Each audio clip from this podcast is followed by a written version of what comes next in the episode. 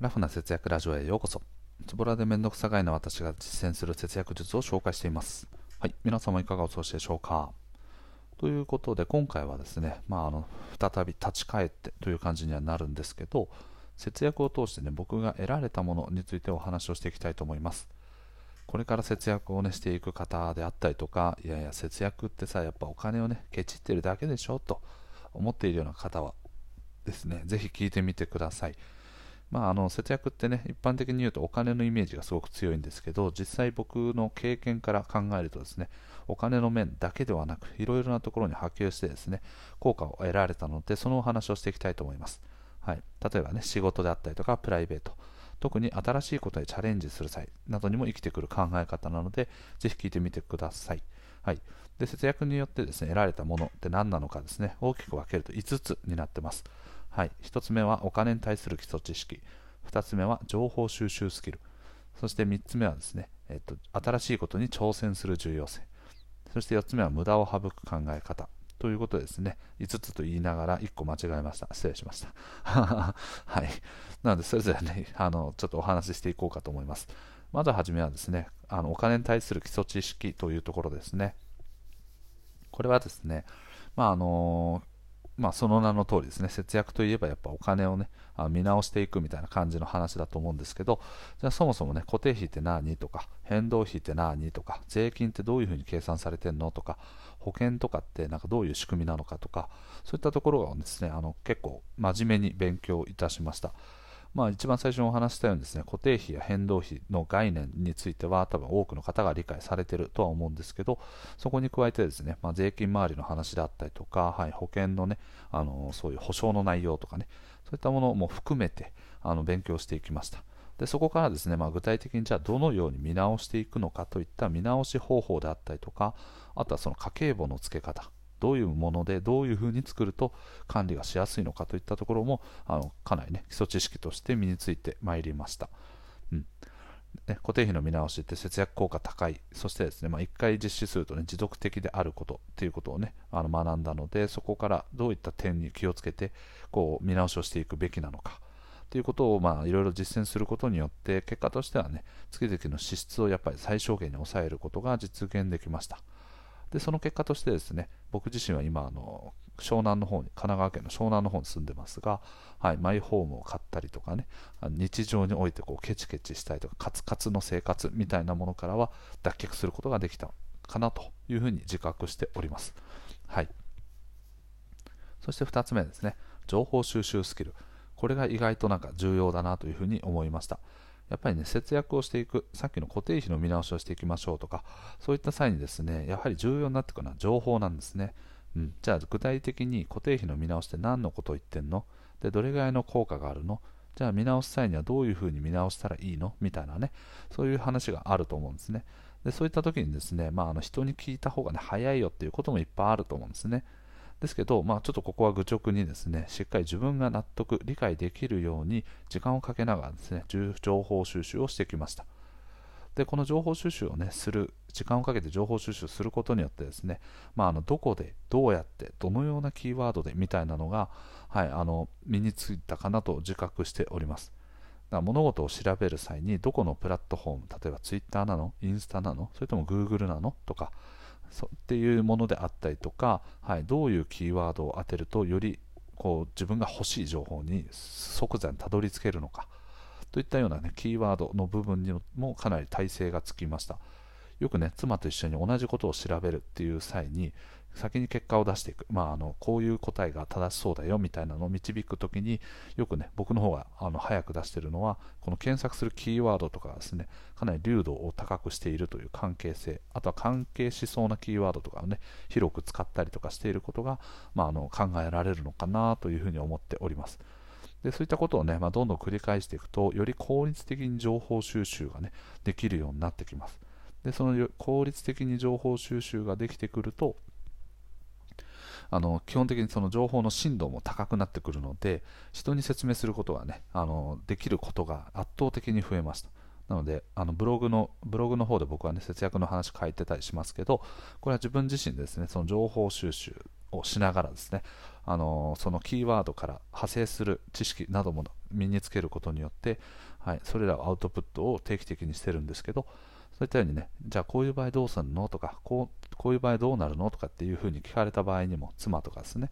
に聞かれた場合にも、いや、こうこうこういうケースはこうなるよといったように、かなり理解のね、深度が高まったのも一つあるかなと思ってます。なので、この情報収集スキルって結構あの節約っていうお金に関してだけじゃなくて、仕事であったりとか、あとはプライベートとかですね、じゃあどこにデートに行こうかとかね、どういうふうにこうマップ、ルートを決めていこうかとか、どういうところが評価が高いの？とか、ね、自分が自分にとってどういうお店、ご飯屋さんがね、あのマッチしてて、でお互いにあの相手のね、パートナーの方であったりとか、友人の方のニーズと自分のを満たすためにはどうしたらいいのとか、そういったものがね、さまざま展開できるので、非常に基礎知識、基礎スキルとしてはね、あの重要なんじゃないかなというふうに思っております。はい。そして3つ目ですね。新しいことに挑戦する重要性ですね。これはですね、まあ、節約っていうものを、まあ、そのお金の面だけで言うとですね、支出の見直しなどはですね、いわば守備という扱いですね。うん、で支出を減らすことはできても、やっぱり収入を増やすことはできないんですね。うん、なので、一応、まあ、あの節約という考え方というか、お金に限ってで言うと、倹約という言い方ですね。あの節約っていうのは別にお金に限らず、時間であったりとか、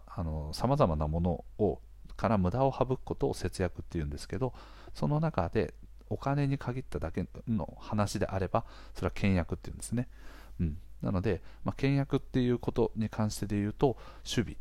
の扱いになるので、収入を増やすことは、ね、できないんですよね。うん、だから、我が家みたいにですね、支出の見直しなどをね、一通りした場合はですね、やはり新しいことをしないと、して収入を増やすような取り組みをしないと、まあ、これ以上資産を増やすことはできないんだなというのも気づかされました。うん、で、そういった時にですね、じゃあ自分にとってね、どういうことができるのかとか、じゃあ将来自分は何がしたいのか、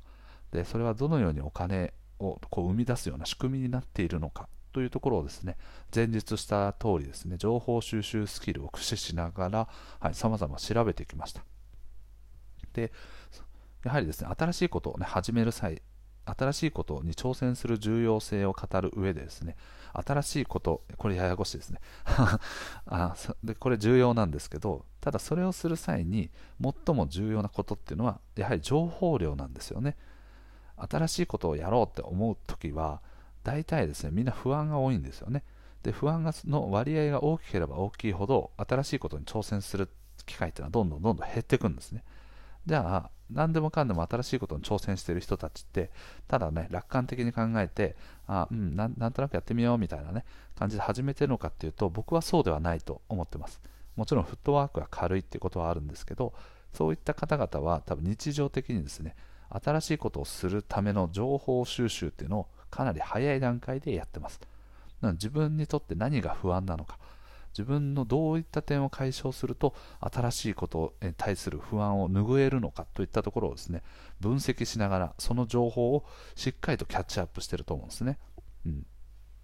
なので、こういったですね、新しいことに挑戦する重要さを語る上で、やはり情報量が重要なんですけど、まあ、そういったことに、ね、気づかせてくれたのも節約でだったりしますし、あとはですね、そこから導き出されたのはですね、新しいことって意外と難しくないんじゃないかなというふうに僕は思いました。まあ、それ多分それはあのそれ相応の情報収集をしてるからだと思うんですけど、はい、その結果どうなっていったかというとですね、まあ、この節約というものを通して僕はどんな新しいことに挑戦したかというと約3年かな、うん、かれこれ3年ぐらいのブログを続けております。あとはですねそのこの節約とかをより強く意識したタイミングから副業を始めたりとかあとは投資を始めたりそして最終的にはですね現在今あのフリーランスとしてね働いているので、そういった働き方の変化、変化というかね、働き方を変えるといったことにも挑戦することができました。はい。なので非常にね、あの、いい人生がね、遅れるような形に今もなっていると僕は思っています。以前なんかと比べると、やっぱり新しいことに挑戦するのって楽しいんですよね。うん、もちろん不安なことももちろんあるし、いろいろ考えないといけないこともあるんですけど、結果として今はね、すごく楽しく僕は過ごせていると思っています。はい。そしてですね、最後ですね、無駄を省く考え方。これ何度もちょっと触れちゃいましたけど節約っていうのはお金だけではなくて時間であったり人間関係であったりとか仕事における日々のタスクなどなどもですね無駄を省くというものは全てですね節約という言葉に含まっているわけですね。うんでこれらを実践することによって、まあ、その支出を抑える支出の無駄を省くということではお金が増えていくまたは一日を過ごしていく中のやることですね。プライベート仕事様々あると思うんですけどその中からね本当にこれやらなくていいんじゃないみたいな。あの掃除機とかね1日10分15分かけてるけどこれロボット掃除機にお願いすればさ時間がその分作れるんじゃないみたいな。